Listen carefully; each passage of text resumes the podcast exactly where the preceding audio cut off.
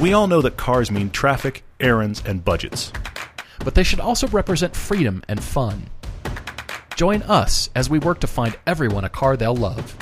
I'm Paul. I'm Todd, and this is the Everyday Driver Car Debate. You are doing a great job teasing the heck out of our listeners for your next car. I am actually laughing at your post this morning Okay. because you're doing a great job. I'm actually kind of feeling sorry for people because they're ready to hear what you're going to get. They are. And I don't know when you're going to release the Well- information. I don't know what you're feeling like yet, but this is actually I'm, I'm shipping. Here's here's the this is interesting because there have been some dang good guesses. There's some very good guesses. There are, there, and I don't want to give away too much, but there are a couple of you that have actually gotten it right. Yeah, I So- noticed that too, and I thought mm, I'm not going to say anything. Pretty interesting. I, I thank you for the guesses on both Facebook and Instagram as to what the next car is going to be. I I'll be honest. The reason I haven't revealed it yet is I want to hear it's on a truck first. Well, yeah, there is that because I'm having to ship it cross country, and there's all Mm-hmm. not for, forget the and, and and also let me let me clarify this. When I know it's here, there will I will divulge on the podcast not only what the car is, but the whole process of getting it. Some of you have asked about how did I search, how did I shop, how did I buy. I want to talk about all of that. Okay? Yeah. Oh, yeah. But I'm going to Yeah, yeah. wait until it's on a truck and moving to me.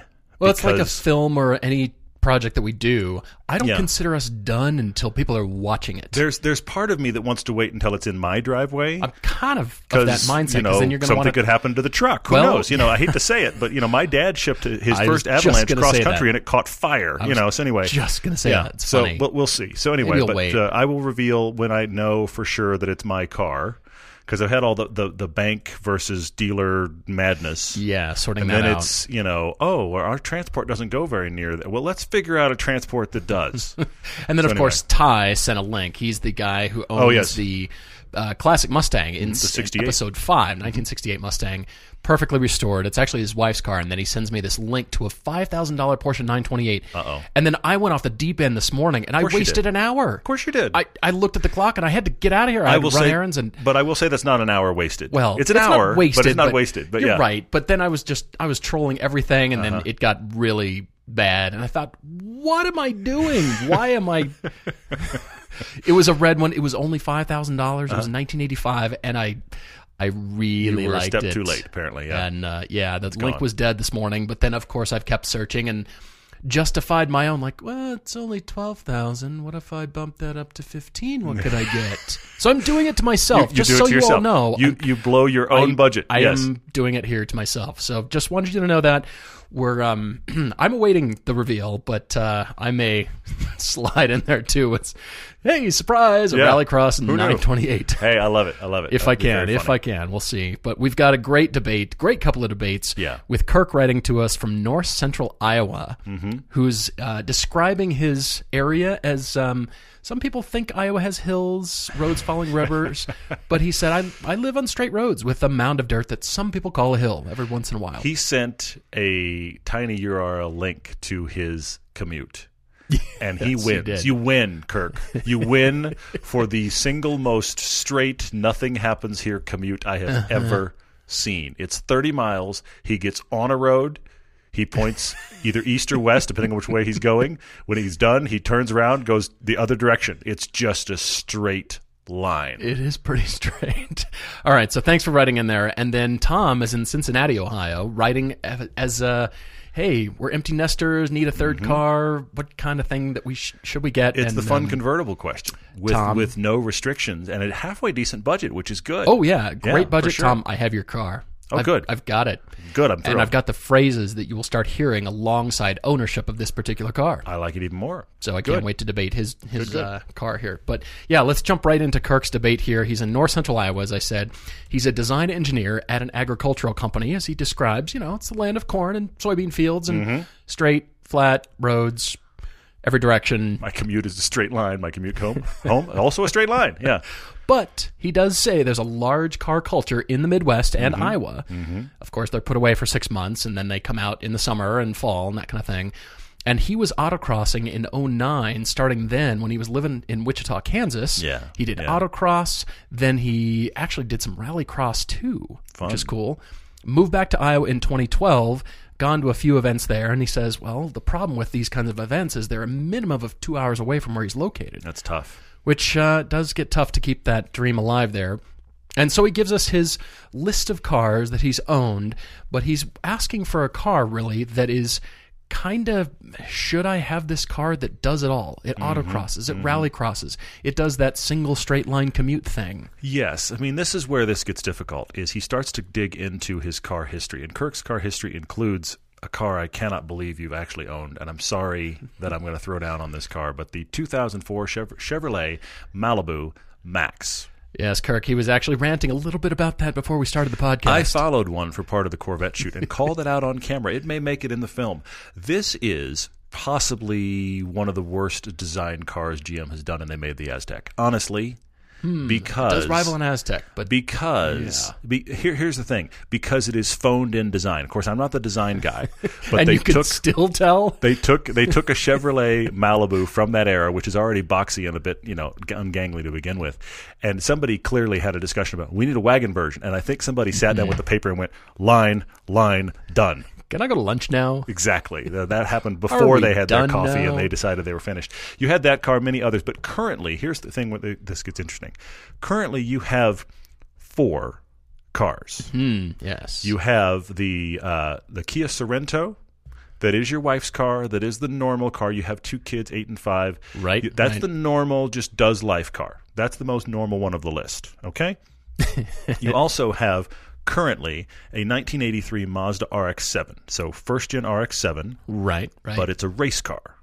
So it's gutted, race seats, roll bar, 130,000 miles. Will not be used Yeah. ever on a public road. So it, it's fun, but it's only for that purpose. And Mm-hmm. by the way, not a commute car. Uh, you also have a uh, Chevrolet Lumina, the 1996 Chevrolet Lumina. I blocked that word out of my car brain, Yes, Kirk. here it's coming back. I can't believe that that Lumina is back in my nomenclature, actually. Given to you by your dad when you got rid of your, you had a, a high, high mile Firebird. This is the commute car that is the drudgery car. yes, yes. I think Kirk would agree with us. We're not trying to slag No, on his agreed. cars Agreed. because everybody has a different approach, and, you know, cars just come into your life. They do. And then there's the 2002 Subaru Impreza. This is the 2.5 RS, very cool car. Yeah, I really like this car, generation. except it does need an engine. Well, yes, as Todd is saying, this engine, uh, back in 2012, Kirk was autocrossing this car and uh, spun a rod bearing, and he replaced it with a Firebird, did some more rallycross events with that, and then he moved on to this 2015. Well, in 2015, he was given this RX-7, so it was a free race car from a coworker. But what has happened to this Subaru is it's currently taking two of the four stalls in his garage as it undergoes an engine rebuild. Yes, it's So it's not running. It's Yeah. Mm-hmm. sitting there taking up two of four stalls. This is kind of a problem. yes. So the Lumina lives outside in the driveway. The As RX-7 is in a stall, and then the Kia is in the fourth one. Mm-hmm. All right. So you, 2012. It's Kirk. It's been a while since that cars ran. I'm not really that great at math. I'm slightly better than Todd. I was. I would say, but hang on. 2012 to now, I can do you one better. Still undergoing an engine restoration. His five-year-old probably wasn't born when Oh, this happened. don't do that. I'm sorry, Don't Kirk. I had that. to throw it down, Oh, but man. honestly, that car's been sitting longer than your youngest has been alive. Okay, when we put it like that, then you know something needs to happen. And I'm sure your wife is listening in and probably nodding her head along with us. But this is where the twist comes in. Mm-hmm. Is he was thinking about should I buy a tow vehicle for the race car, which is a fair. When you have a race car, this is a fair question. it is Spend. I mean, because in how do you get succession of completely? How do you get it to the track? Well, I can't drive it to the track. How do I get it to the track? You know what I'll do? I'll buy a ten to fifteen thousand dollar uh, pickup truck. okay, but then Yeah. his wife came in with that. I'm going to say honestly, moment of clarity. So, congrats to your wife, Kirk, because she came in and she said, "Wait a minute, hang on, hang on just a second. What if you sold three cars? The Lumina you don't like." The RX-7 you can't drive anywhere but the track, and the Subaru that, by the way, I'm going to say it again, hasn't run since longer than our, one of our kids has been alive. What if you sold all three and got yourself a car that you can drive daily that you like, so the Lumina curse is gone? yeah. And then, if there's fun driving to do, it's also good for that.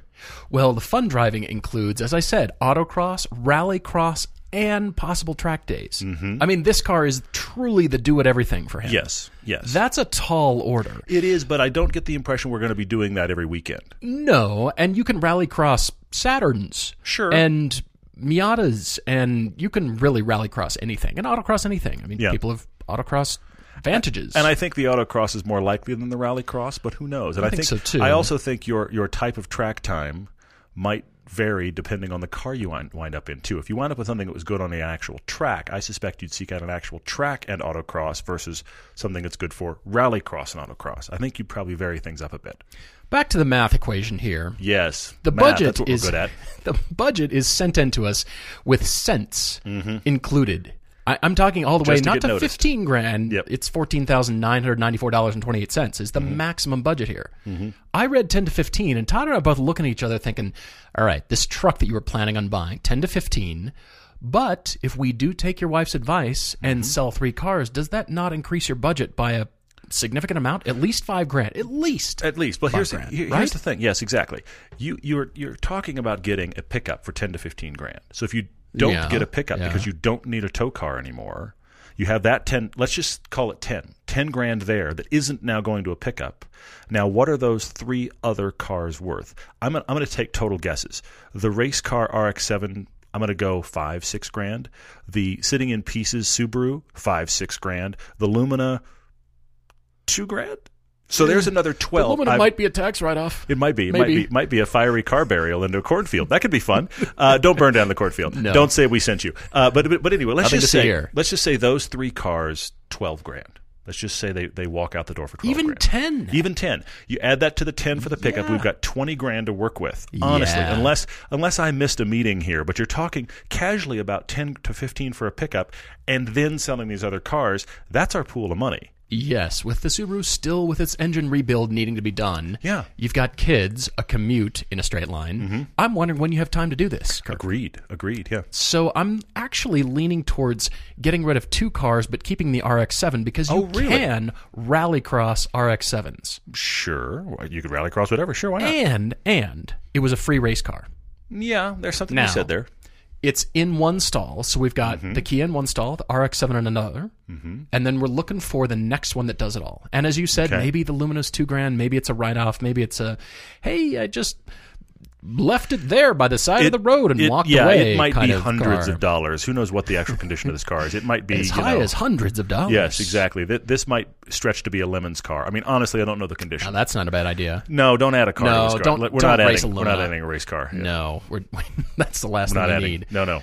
So I've been thinking about this, and I actually also came to a twenty thousand dollar imaginary budget. I think I, th- I think I see that in this story. Do you? Yeah, Well, Kirk sent in a litany of cars. he did. He said, "Here's everything I'm looking at." all the links to go along with these cars too. Incredibly varied, by the way. Well, it includes an S60R Volvo, IS300 Lexus, Cadillac CTSV and ATS, a Genesis Coupe, Audi S5, GTO, Charger SRT and RT versions. Also in there was a 370Z Nismo. There was a 911, 996, 911 There there. was an old 996 911. There was an old Vette. I mean, essentially, we're shopping in, in our weird math we've just done 20 grand and below. Mm-hmm. Everything from sedans. He had a, one of those those cool and hard to find ZHP uh, three series cars. Yes, Remember right, those? The, the right. E46 uh, four door ZHP package, which is a good six speed, actually surprisingly good car if you could find one. Nice bit of power there. Great do it all. Yep. Yep. Uh, so it's like almost an M3, but it's a four door, which is pretty cool. So you fa- found one of those. I mean, we're talking under 20 grand. We can kind of go nuts. What I also thought was interesting is everything from that four door, those ATSs, those are four doors, those are big cars, Yeah, to things like the Corvette and the 350Z Nismo. So clearly it doesn't have to have four doors, four seats. Mm-hmm. I was actually thinking less, Kirk, in terms of what car can I go get for the money, and more really reading your story and keeping in mind Hmm. the commute, the autocross, compact, fun to drive, hatchback, handily, something completely different that is not on your list and nowhere near any of your ownership. That includes a couple of Ford Rangers, uh, and yes, this Pontiac Firebird. Hmm.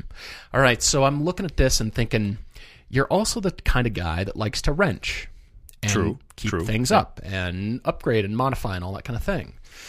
But you haven't had a German car, mm-hmm. and I think it could be about time. But I'm- Shocking that you su- I'm not going to suggest Porsche, BMW, or Mercedes. Whoa, where'd you go? I went to 2012 or 2013 Okay. VW Golf R.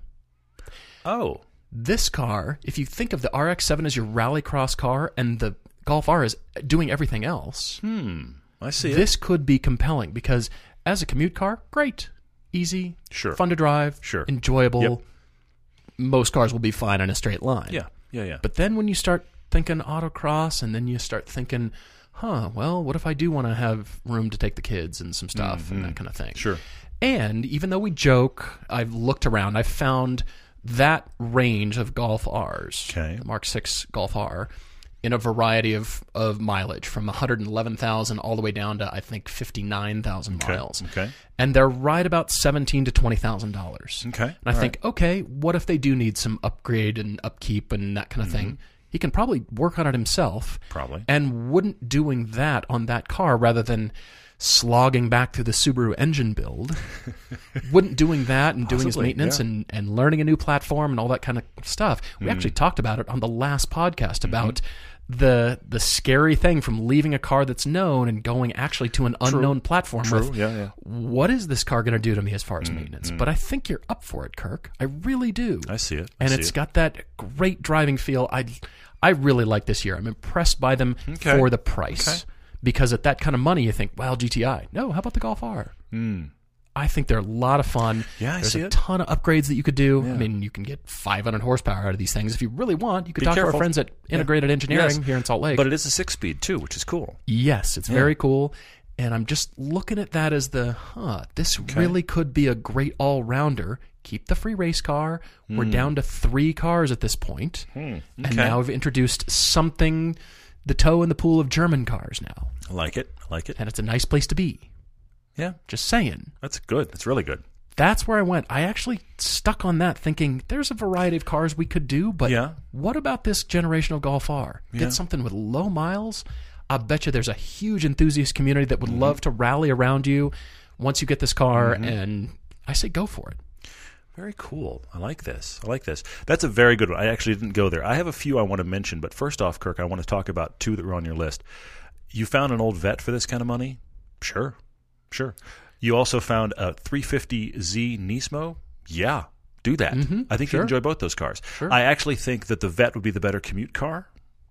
Probably. the 370s, I think it's going to be a little stiff, but and bit probably a little loud, Yeah. but uh, but not bad by any means. I think both of those are, are viable. I'm I'm in the camp of selling everything but your wife's Kia. I mean, I, look, I understand free race car, but I also look at it this way: free money True. because true. you aren't you aren't going every week. And You're talking about the fact that, that any race events or any autocross is, is at least two hours away, Yeah. and because that that let's be honest, that RX-7 is essentially in need of a tow vehicle now. It is. He does mention it is street legal, but you probably don't really want to spend too much time True, on the street. It's not it's not a two hour and adventure. I yeah. realize now, think about this. I did not solve your truck to tow this around, but technically speaking, that RX-7 Yeah. is street legal. That's my Yeah, gray area right I- there that I'm I trying think- to get away with. I think it's out for me. For me personally, in Okay. my scenario, it's out. So Okay. all three of those cars go. You keep your wife's Kia. She's cheering right now, by the way. So anyway, so that's happened. And then, but but here's the thing. Yes, you could go vette. You could go uh, Nismo. Uh, I am going to say it because it could do everything. It's going to be perfectly good year-round commute car, decent miles per gallon, kids in the back if you have to.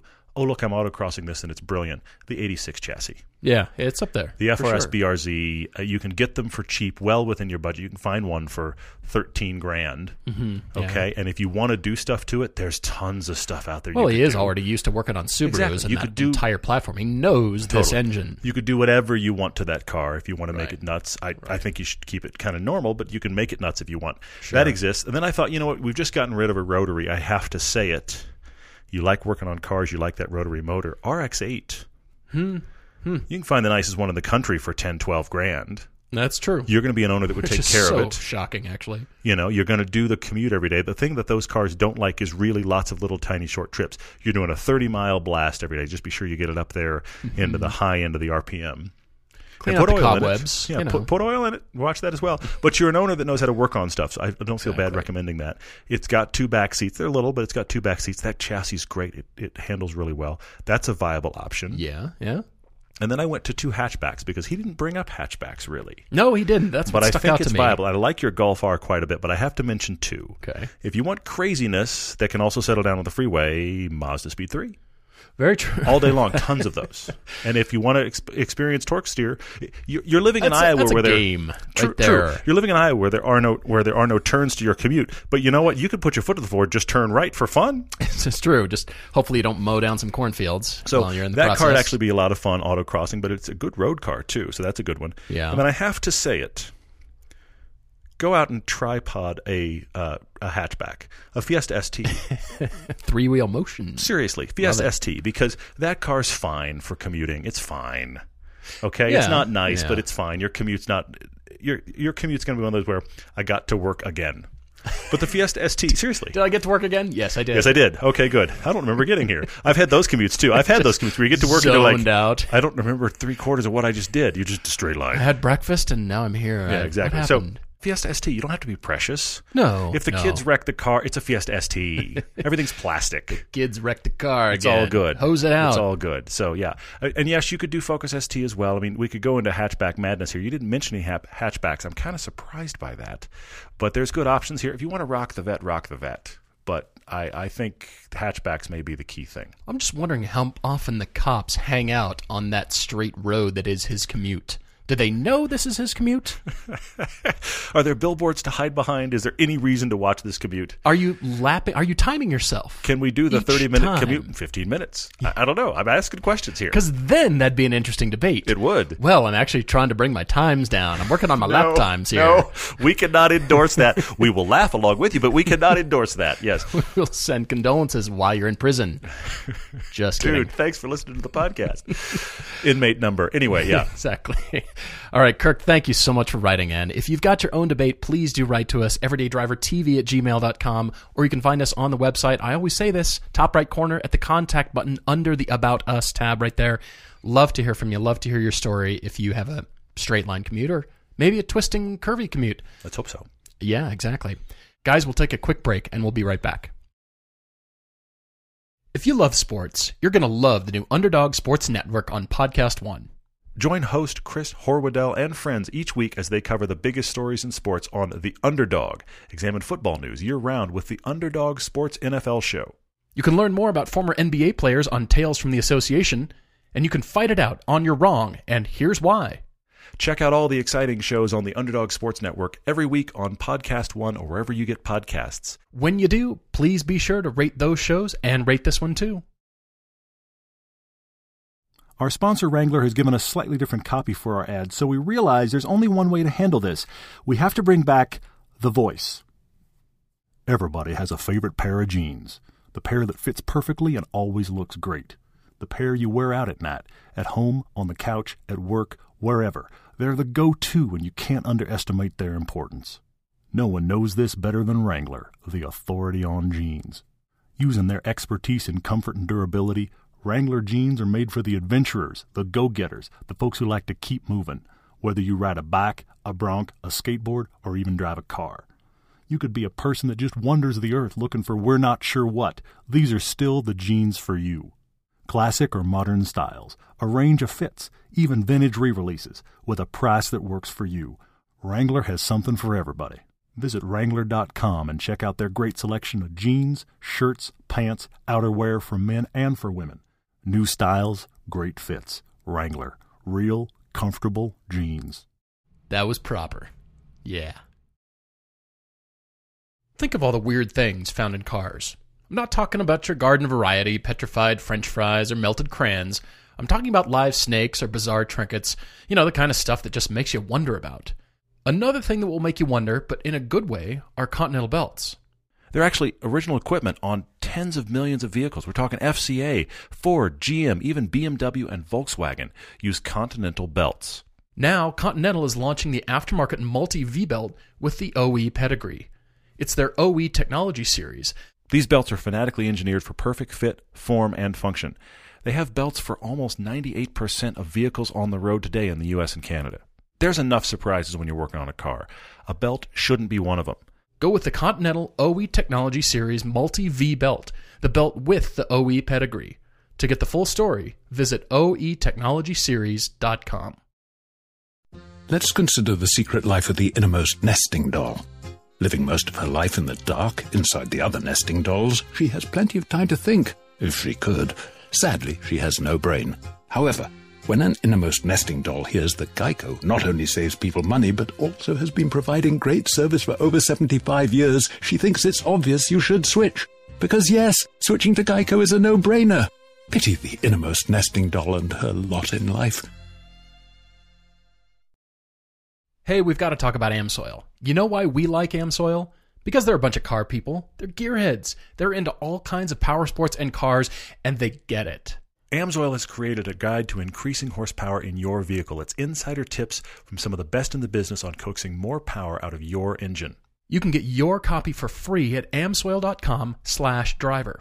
Plus, you can learn how the Amsoil Signature Series synthetic motor oil delivers 75% more engine protection against horsepower loss and wear than is required by the industry standard. So don't forget, go to amsoil.com slash driver to get your free insider's guide to increasing horsepower. Guys, we're back, and I want to remind you that tomorrow, happy Friday, by the way, tomorrow is Saturday morning, the last Saturday of season three on Velocity. Yes, this is a repeat of our Moab adventure, which your son joined us and did the was- jazz hands in the crazy. back seat. He did jazz Pretty hands. funny. Yes, you can see why he did jazz hands. But Uh-huh. let's be honest, he's a kid with a mo- mother who dances, so he takes dance as well. So jazz hands are worthwhile. So that's that's, that's something he did. So that happened. Also, I am going to say it. I am going to say. I almost hesitate to say it, but I'm going to say it. All right. Within a week of you listening to this podcast, Amazon has told us Oh, that the whole season should be available. Right. Within a week of when you're listening to this podcast, we've actually heard from Amazon directly. We asked them questions. They said yes. Within a week, uh, they they admitted their side of things, slow uploads, technical issues. Were they So, backed up? I don't know. They just said Were the yep. minions of people watching and know. vetting the content just not up to speed? Don't know. So so they've said within a week. Hopefully it's sooner. When it happens, we'll not only announce it on the podcast, but we'll also mention all social media so you can do the buy season now on Amazon. That'll be very cool. That'll be that Moab episode finally on Amazon along with everything else. We've got a debate from Tom writing from Cincinnati, Ohio. He's six foot five and two hundred and fifty pounds. His wife is five foot one. She's tiny. And his wife is five one. Yes, yes. I actually know a couple here that's very much this way. He's Yeah. like six seven, six eight, and she's like five four. And uh, but they, I mean, they married a long time, huge happy marriage. I just always loved the juxtaposition of that. so funny. Whenever my parents saw this couple when when I was growing up, they this couple was an older couple and they were really small, both of them. Okay. And my mom would always call them the small smalls. Oh no. Like, there's the small smalls. Oh, no. What? They're so mean. There's there's actually a couple here in Park City that I've seen a lot, and they are they are some of those like Park City rock star couples where they're both in unbelievable shape, Oh, but they're yeah. both also about seventy, and they're both they like are exactly the same height, and they're Yeah. both like five feet tall. But honestly, I am convinced that either one of them could destroy me at any sport I picked. Yeah, I don't care that they're seventy plus. They just they're in that kind of shape. That's a weird thing about Park City. You see those people around here, and I say those people because I am not those people. The people that are in such hike, unbelievable shape, I just kind of sit here and go, I don't care what age you are, you're going to hurt me. It's like when you're in the checkout line at the grocery store and you're just kind of noticing, like, what are they buying? Like, oh, it's Yeah. all health food. Huh. Yeah. What have I done wrong? Uh, I'll tell you what I've done wrong. Look at look at my grocery cart. Yeah, for sure. All right. So Tom found the podcast not too long ago, and it seems like good timing because he and his wife are in the market next spring for a third vehicle for fun weekend driving and something that he might take to work on nice days. They're looking for a convertible. Mm-hmm. Okay. Right now, they've got a couple of cars. His wife has a BMW. Uh, let's see. Where's- got the X5. Yes, she got the X5 after looking at the X3, but she skipped over that because, you know, she wants him to be comfortable driving. So she Yep. just thought, all right, a little bit too small, A little bit more space. Yeah, for sure. All right. She, she's had a 2012 Honda CRV, 2014 Toyota Highlander, Lexus 250C, and the X1. So they did have the small BMW CUV, the X1. And but they drove the Lexus 250C and they really liked it. Yes, they did. So there's a convertible they both loved, uh, but they said two problems. One, it was rear wheel drive, which made them a little more uncomfortable in the winter months. But of course, this is a third car we're shopping for now, so it doesn't matter. But I'm also going to say I've driven the 250C, and when, in the world of convertibles, we can do better. Yes, we can. And he also had looked at a Corvette or Mustang, but he thought the size would be too much, a bit too much for his wife. So that's the thing we've got to deal here is a car that will fit him, but still is a good size for both of them from a driving characteristics, fun to drive, convertible. I'm thrilled. I have your car, Tom. I have it. Great. Yeah, Great. This is going to be fun. Well, I think Tom is the big question mark here because uh, here's the thing. I'm going to list a few things, but Tom, honestly, uh, what I'm giving you more than anything here is a go drive list. Because as as Paul and I've talked about before, we're both six three, but our body types are different enough that that we uh, complain about cars differently, if you will. Okay, and then you add Chance to the mix, also six three. He complains about different things too. Right. He's all Okay. legs. I'm right in the middle. And I apparently have a freakish torso. We're not Right. sure when I got stretched in the the taffy ground. factory, but that happened. So Right. yeah, so that, so so this is the question. I don't know how you fit in cars, Tom. So you're gonna have to go test drive the stuff I recommend to see what do you fit in. You're the very the weird variable here. Like for example, I actually think their budget is thirty to forty grand. I actually think the Nice budget. car on the list before you worry about Tom and will he fit. The perfect car on the list is the Miata RF, but I don't think he's going to fit. That's funny. I had, that had crossed my mind. I'm intrigued that you So said I think that. I think it's out because I don't think Tom fits. I think it's a great candidate, except for size. Just get a ball peen hammer and tap, tap, tap on the roof and kind of tap out a little gurney bubble. The gurney bubble. Just you know, make your own. The, the little Tom's doing fine. the gurney bubble on Yeah. the Mazda uh, RF. I actually, I'd actually kind of like to see that. I have to admit. Yeah. All right, so I'm gonna work my way to your perfect car. No, I'm just gonna tell you, Oh, okay, good. Tom, get ready. I think you should buy a 2014 or a 2015 Jaguar F-Type. I wondered if you'd go there. I've looked, Okay. and they are perfectly in your price range. Okay. As a matter of fact, I looked at Jaguar of Cincinnati. They have nothing. Okay. They will get your maintenance business, but you need to go to Autos of Dallas in Plano, Texas. Oh, wow. And drive home a 2015 Jaguar F-Type for $39,690. Done. That's tempting. I have 340 horsepower supercharged V6 with only 30,000 miles. It's blue with that cream tan grayish looking Sure. interior. Okay. All right. Here's why you need to buy a Jaguar F-Type. it's mainly the phrases, Tom, and the first one is, "Honey, let's take the Jag." There you go. How often do you want to hear that phrase? Kids come home. Mom and Dad, when'd you get a Jag? That's a good one too. There's also the "Hey, nice Jag," or "Whose Jag is that?" Here's another one. You want to ride my Jag? Easy, easy. Tom's married, but, yeah, I take your point. But you can say that to your wife for fun. I take your point. Yeah. You could. Well, you might start calling her Vanessa and calling everything else What? shagadelic. You know, Austin Oh, Powers go. E-Type. I see where you're going. Come yeah. on, everything's shagadelic now. You if could you get drive it, a you get Jag, it, you get it wrapped in the in the the Union Jack. come on. You Okay. remember the 1973 ad, "Man Meat Machine"? Come Yeah, on, Tom. fair. Okay. Jaguar for you. Think of your custom license plate already. I have sold you the Oh, Jaguar. no. You want the F Type. It's gorgeous. It sounds so good. It does. It does sound amazing. Just the phrase alone. Do you want to live with this phrase in your life? Honey, can we take the Jag? yeah. Okay, I mean we're getting into a similar size to the Corvette and Mustang, but when he talks about maybe being too much for his wife, I actually think that's the the dynamics and the power of those cars more than just the sheer size. I think Mm-hmm. I think the F Type is, is compelling here. I think it's I really think it could fit compelling. both here. of you just fine. I think you put the seat all the way back, Tom, you'll be fine. And your wife, yeah, shove it all the way forward, and it's still a nice size, controllable. Sure, still yeah. feels like you've got your your driving skills wrapped around this car. And you guys wanted power. You mentioned the 440i. You were going to drive the BMW. Yeah, it's got power. You already got sure. Mm-hmm. BMWs. You've never had a Jag. Agreed. And here's the thing: I actually have a BMW on my list, but the thing I, I I do think you should shop for is let's not buy anything that is also a sedan. Mm, yeah, good. Let's go buy a purpose-built convertible here, Yeah. a purpose-built two-seater at least. Okay, so I have a few you need to drive. Drive the Mercedes SL line. How much SL can you get? They even have the SLC, which is which is actually starts brand new right now at 45 and goes up. that was the old So- SLK, right? But you can get just just follow the SL lineup of Mercedes and you can go Mm-hmm. nuts. Okay, this is their little hardtop convertible. One of the things I'm reading into this is that you're not pursuing a whole lot of power. You want just enjoyment and you want a hardtop convertible. Okay, so I think the SL line from Mercedes could be really good for you. I, but again, I don't know how you fit. I, I, I Yeah, genuinely don't know. true. You're gonna have to go and drive one. True. Along a similar vein, uh, Audi TT. oh, Audi TT convertible. Why not? It's not a hardtop convertible, but I do like that actually. it's interesting. I do like that. And if you want the all-wheel drive, that becomes obviously a great a great animal there. But I, I also think you know this is a car that somebody that I that I know in Salt Lake walked up to me with a photo recently and went, "What is this car?" Because they were just they, they stopped at a stoplight and were like, "What is that?" No kidding. Those? And it's the BMW Z4. That hardtop Really? convertible just turn this person's Yeah. head. But the thing is, they've been around long enough now. Get yourself a certified pre-owned one of those. They've dropped in price actually. And they come in a range of engines. So if you get the, the lower horsepower engine, it's still like 250, 260 horsepower. Oh, be great. You're going to Yeah. be fine, and it's going to be a lot cheaper used. So Well- I probably won't even spend three quarters of your budget. But I mean, you if can you do go want to stay in BMW land, you certainly can with that car. For sure, for sure. And it's compelling, good looking, great hardtop convertible. That's a real viable option as well.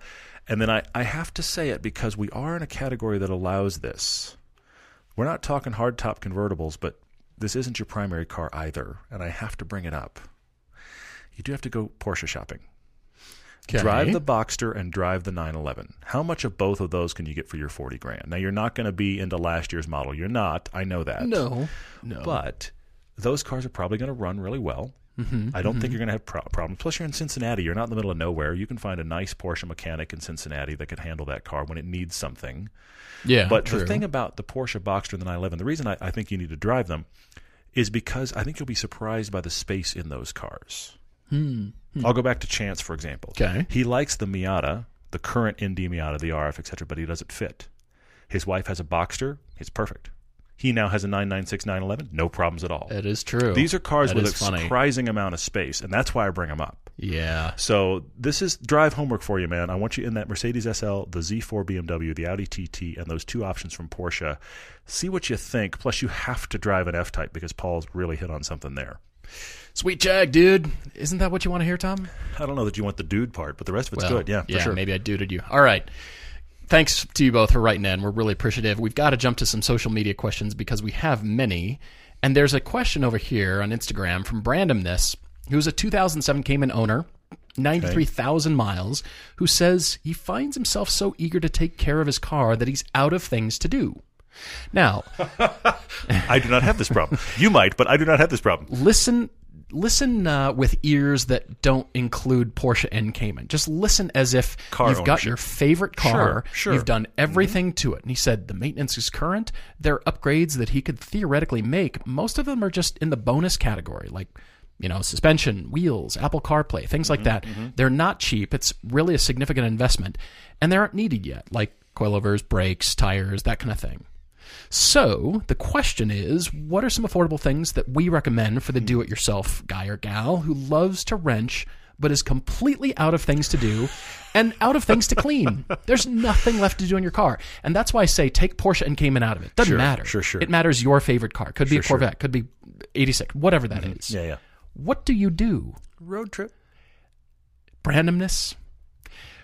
I'm I'm saying this to me more than I am to you, but I'm saying go drive your car. Yeah, Go enjoy it. Yeah. Go get it dirty because then you'll have something to clean. that's true. You'll give yourself more stuff to do. Yeah, but you'll also have a fun drive in the middle. Plan a fun drive. Plan Yeah. a. It doesn't have to be a long road trip. I like your suggestion, but it can be a quick destination. You know Sure. what? Let's go get that bottle of wine in the other state. Let's go get my favorite soda from North Carolina or Yeah, my favorite Yeah, yeah. wherever that is. You Yeah, know what I mean? Let's go make a destination out of it. There's a, there's a road I really want to drive. It happens to be four hours away. Let's drive four hours and then drive that fun road and then come back. and yeah, then come home. I see it. It could Okay. be a day trip. It could Yeah. be, you know, a couple days, and then plan something wh- where have you always wanted to go that's within two states away. We'll say. Yeah.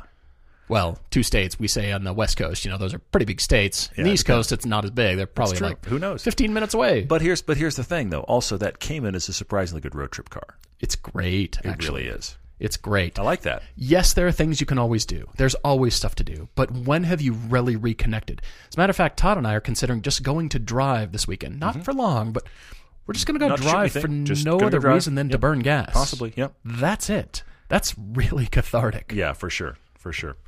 Wow, that's a great one to start with. Uh, damn it, Patton wrote in. He's coming to the meetup in a week.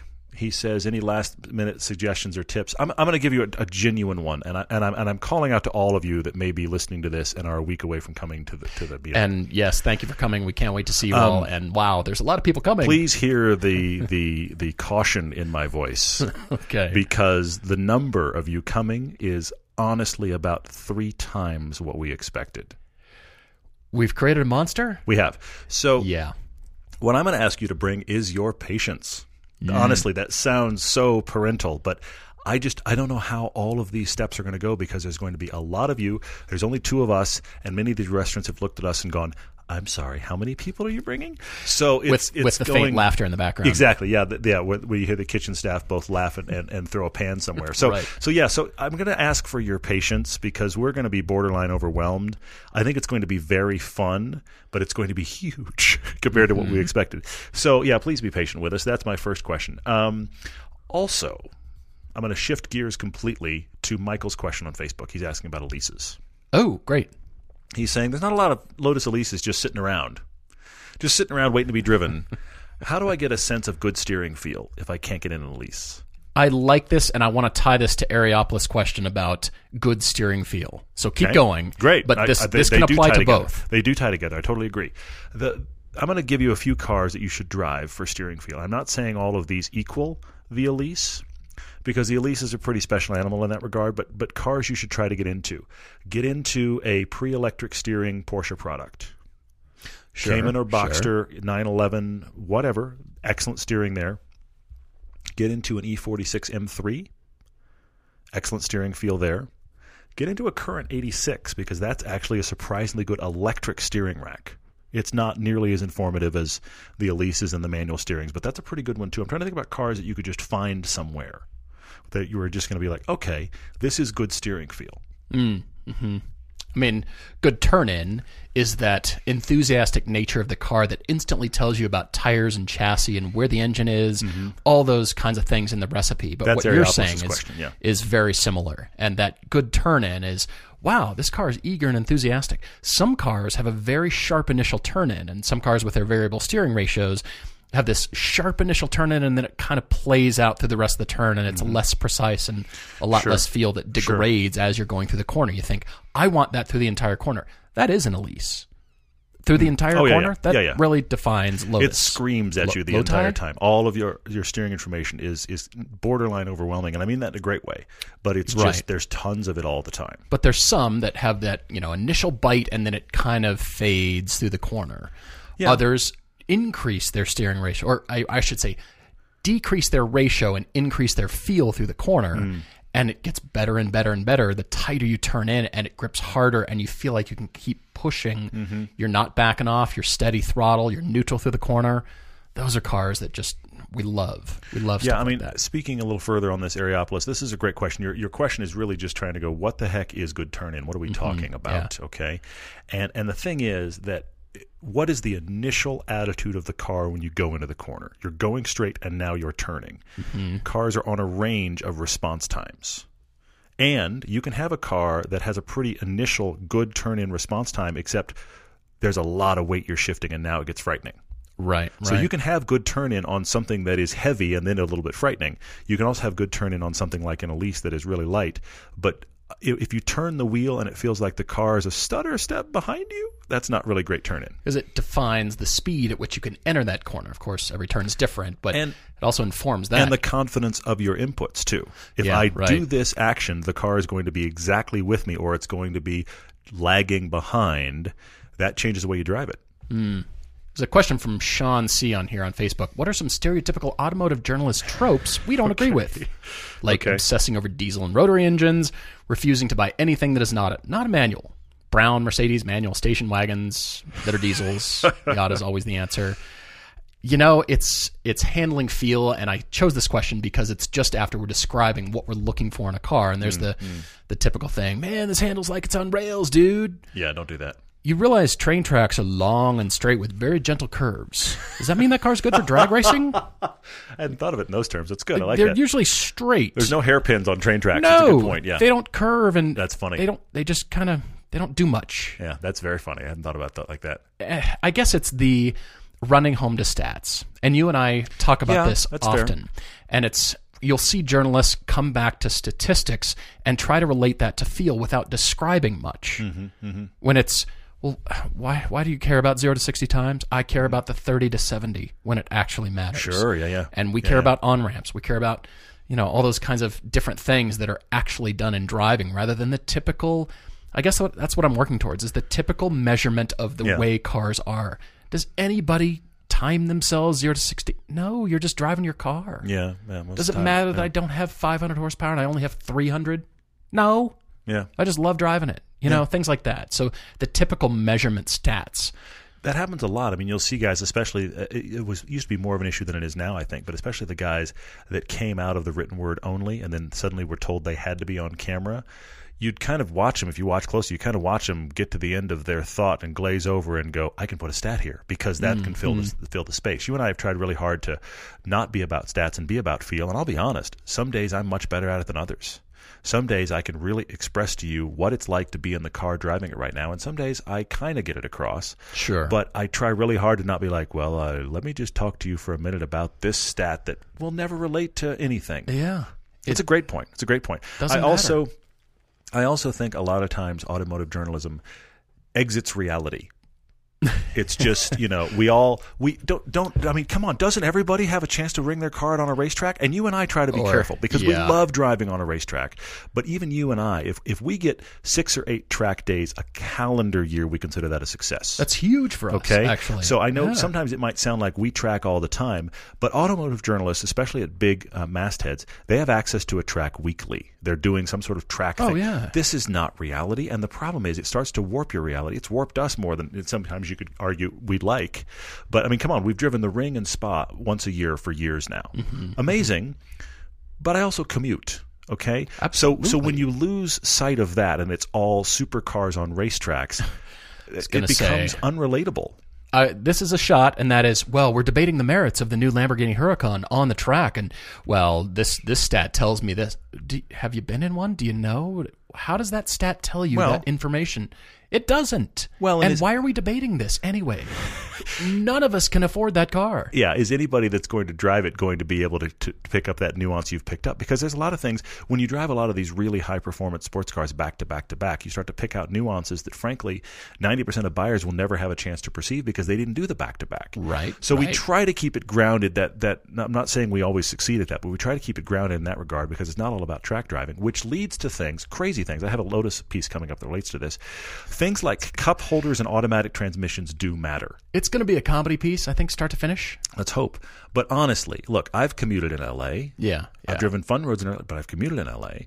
When we commute in LA, I love having things like Apple CarPlay and hey, uh, this has a heated and cooled cup holder. Who knew?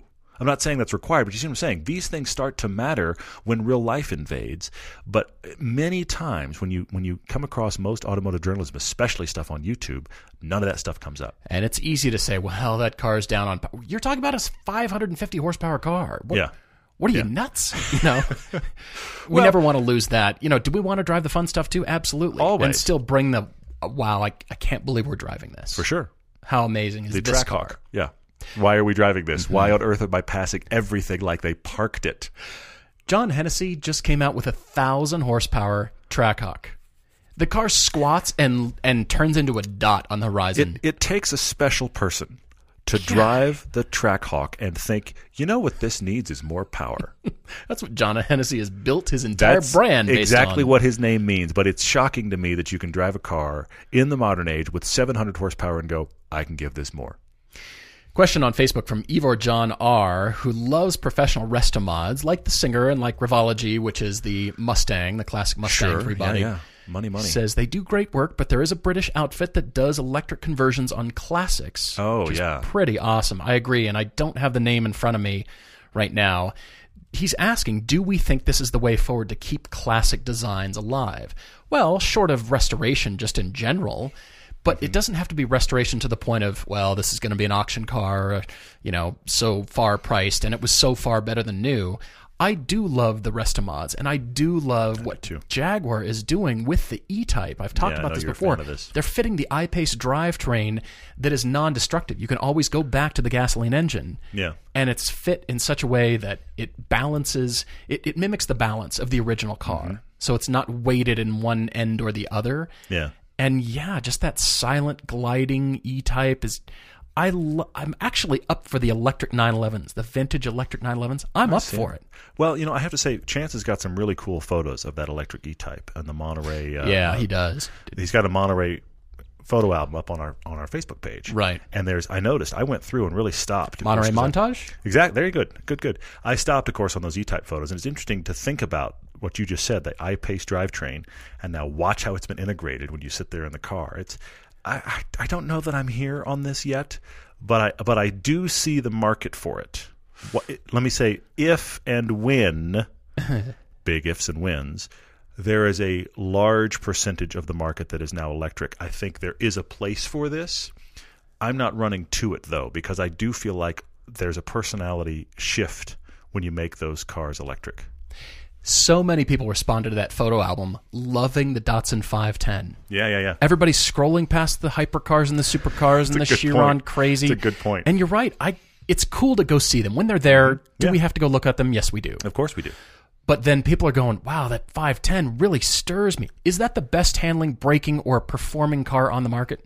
No. Yeah. No, but Yeah. it does something. And if it's just restored enough or it has an alternate powertrain and it's affordable, I'll say under a 100 grand. I'll say under 80 grand. Yeah, you're- yeah. I mean, it's Still it's a lot of- hard lot of room to run, yeah. Mm-hmm. Hard to do that and I realize, you know, that's an expensive car still, but something that seems like, wow, one day I could I could attain that and it just speaks to me in a different way that isn't just a typical Lamborghini kind Mm-hmm. of thing. Yeah, that's so much cooler.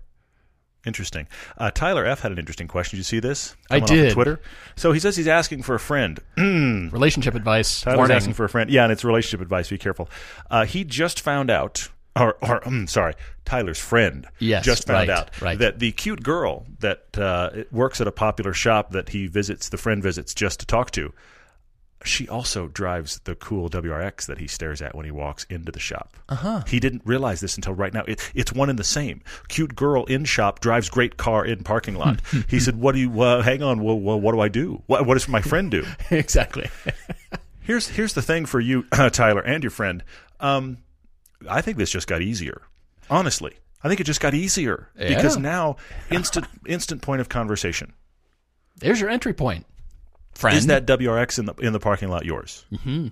Did I hear? Did I see? Whatever whatever your intro is, but is that WRX in the park? Is that your car?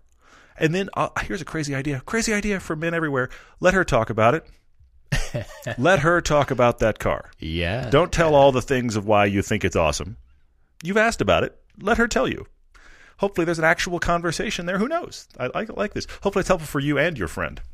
Jerome on Twitter is asking if we'll be attending the SCCA runoffs at Sonoma Raceway October 15th to the 21st. Sadly, no. We wish we could be, but we'll probably be back shooting. We've got a lot of episodes to finish for season four. We'll just have come off our Lemons race right then, Yes, so we'll yes, be yes, that weekend, we'll be pretty raced out right then, and then kind of resetting and Mm-hmm. getting ready for the rest of season four. We've got a lot planned, but. Yeah, we we would love to, and there's events, you know, Rennsport, all There's that kind of stuff. We, we wish we could have attend, yeah. gone to, but you know, sometimes we've got to pick and choose because content. Got to put out the This is true. Well, this is true. Well, the other thing is, you know, we've talked about going back to Laguna this year, but it Mm-hmm. yeah. looks like the time when we would go to Laguna is exactly during one of our shoots that can only be done during that weekend. So, I mean, this Yeah, is the kind of these are the kind of battles we have to struggle with. And, and look, I say struggle. Struggle's too strong a word. It's a little this is our job. I'll be okay with it, honestly. But we're just this is the the reality of what happens. Exactly. All right, what other questions you find here? Uh, I've got a. We need to end on a track daily crush in a minute that I think is hysterical. All right, but all I wanted to to mention this this comment. Uh, DurJ88 on Instagram. Manufacturers look at sales data to figure out what cars they should be buying, uh, they should be making for us to buy. right. right. Do enthusiasts hurt themselves by waiting for them all to be used? Yes, we do. We don't shoot ourselves in the foot; we shoot ourselves in the face. because, and, and look, we are guilty on this podcast because I'll, I'll talk about a car is really cool at forty grand, but wait till they're twenty. But the problem That's is, what we're about. absolutely. But the problem is, if nobody buys them at forty. They stop making them for Gen 2. I, I stand by my statement that I will be shocked for the 86 to have a good second gen because I don't know that the numbers are there to make that car justifiable. And the GTR at this point is a 10 year old car. Why has it not been revised? Why has the Z car not been revised? Partially sales numbers. These have never been big number cars. Sure. We're sure. all excited about them used. We are. We're gen- I mean, the 370Z, too expensive new. Mm-hmm. Interesting car we start talking about when it gets used enough. The GTR is now a, a six figure car, but we're excited about it when, oh, look, they're 40, they're 50. Oh my gosh, look what's happening. Twenty-five thousand dollar Hellcats. Yeah, lock your doors. But uh, yeah, lock your doors and like build a, sh- a fence. Right. Anyway, but but but here's the thing: we have to buy them in the first place for manufacturers to go. There really is a market. Mm-hmm. And I'm saying this as a guy that only buys used cars. It's a weird dilemma that we're in. Look, I'm I'm back and forth on this. I love used cars. I love the deals. I'm all about them. But if you can get into something new, good on you. For but sure, it's still got to be sure. well bought. I mean, Yeah, yeah, yeah. but there is a contingent of people that wants that warranty and wants from new and the support and the service. Yeah. And that's completely valid. Great if you've got it. And it honestly, I don't think it has to do with stages of life. It Mm. really doesn't. It's not, well, you're in your 50s and 60s and 70s, you could probably buy a new car. No. Yeah. There's people in their 20s and 30s. Sure. There's- Yeah, yeah. It really doesn't matter stage of life. It just matters your ability to pay for it and Mm-hmm. consume it and all that kind of stuff. That's why leasing is so great, but that's why we're seeing this proliferation of car sharing services. Yeah. And I think that's that's going to continue to be tried and tested in various forms. I. I, I maintain that it's Yeah. it's all experimentation by manufacturers right now. They're just Completely. trying stuff out. Is that going to work? Because they want to put new product into your hands and Yeah. think, you know what, this just came off the car sharing program after a year. Want to buy it? Well, but the whole car sharing thing p- taps into that same thing that software and everybody else is doing. If you can lock people into a consistent monthly payment and plan for that, the stockholders love it. Yeah, And income yeah. goes up. So we'll see what happens. Yeah, interesting. All right, so you had a track daily crush, I think. Yeah, if you want to end there, I have a, a crazy one from Ken Funk. Okay. It's all bad. All It- Let's just admit it. It's all bad. Oh, no. Track, Daily, Crush, Pontiac Aztek, H2 Hummer, Oh. so the less cool one, yeah. and the early 2000s Hyundai Accent. Hmm, well, I know I'm crushing the Aztek. That's a foregone conclusion. Now, what to do with the other two? Okay. You know what? Let's let's track that H2. Wow. Let's dirt track that H2. Okay, I see that. Let's see that. jump that. H2 Gotcha. Gotcha. and then um, suffer in my Hyundai. Okay. well, you know, actually, this is one of the rare times that you and I couldn't be more different on this. Really? A lot of times we align. Uh, I'm actually crushing the H2 Hummer. I'm crushing it because I mean- no car that big should have that terrible a use of space. It's just it, it's it's almost like they sat down with a focus group and tried to figure out how to not use space well. right, right. Okay, so that's gone. All right, which leaves me with mm, Pontiac Aztek and Hyundai Accent. I'm going to daily the, the the Aztek. Are you really? And try hard to revel in the absurdity. I'm just going to try difficult difficultly to, to revel in the absurdity. So there's that. The Hyundai Accent is left as my track car, and now I'm thinking, okay, I'm going to approach it with a lemons headspace. Mm-hmm. Embrace the goofy. How good can we make? I mean, come on.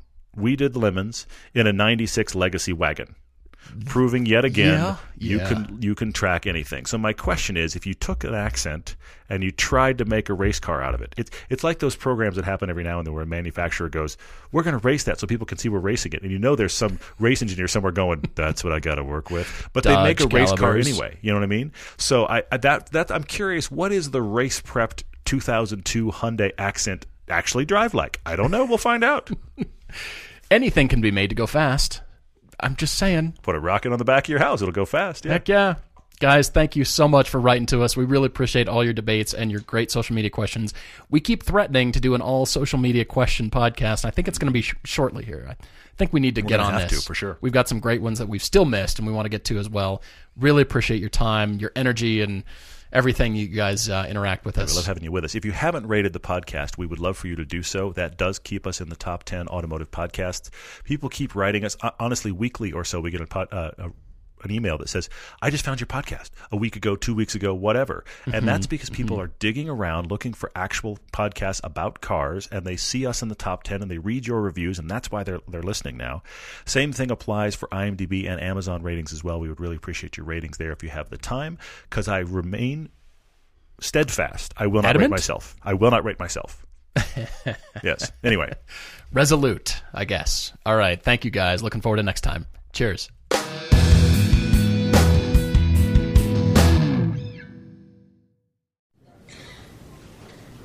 Can't believe it. that Gerald is presenting the quarterly budget report with finger puppets? Look, here comes a 1.7% decrease in fixed overhead. Hello, everybody. No, I can't believe how easy it was to save hundreds of dollars on my car insurance with Geico. Who are you? The projected increase in organic Q3 revenue. Hooray! Believe it, Geico could save you 15% or more on car insurance. I'm Rita Foley with an AP News Minute. Federal government worker Blake Murray in D.C. says he's pretty much had it with the partial government shutdown. It's pretty demoralizing. Um, you know, and I feel like kind of a pawn in a political game and totally powerless. House Speaker Nancy Pelosi is asking President Trump to postpone his January 29th State of the Union address, citing security concerns. But Republicans say this is just politics, shutdown politics, a move intended to keep President Trump off the national stage. Going to prison for 20 years, a Tennessee teacher who took a 15 year old student and ran for weeks. Prosecutor Dan Cochran. We think it's a serious sentence. 20 years is a significant amount of time. He's going to have all that time to think about what he did, the consequences of it. We asked for 30, obviously, but 20 is a very serious sentence, and we feel good about it. An employee and a customer at an IHOP restaurant in Huntsville, Alabama were killed in a shooting that also injured another employee. I'm Rita Foley.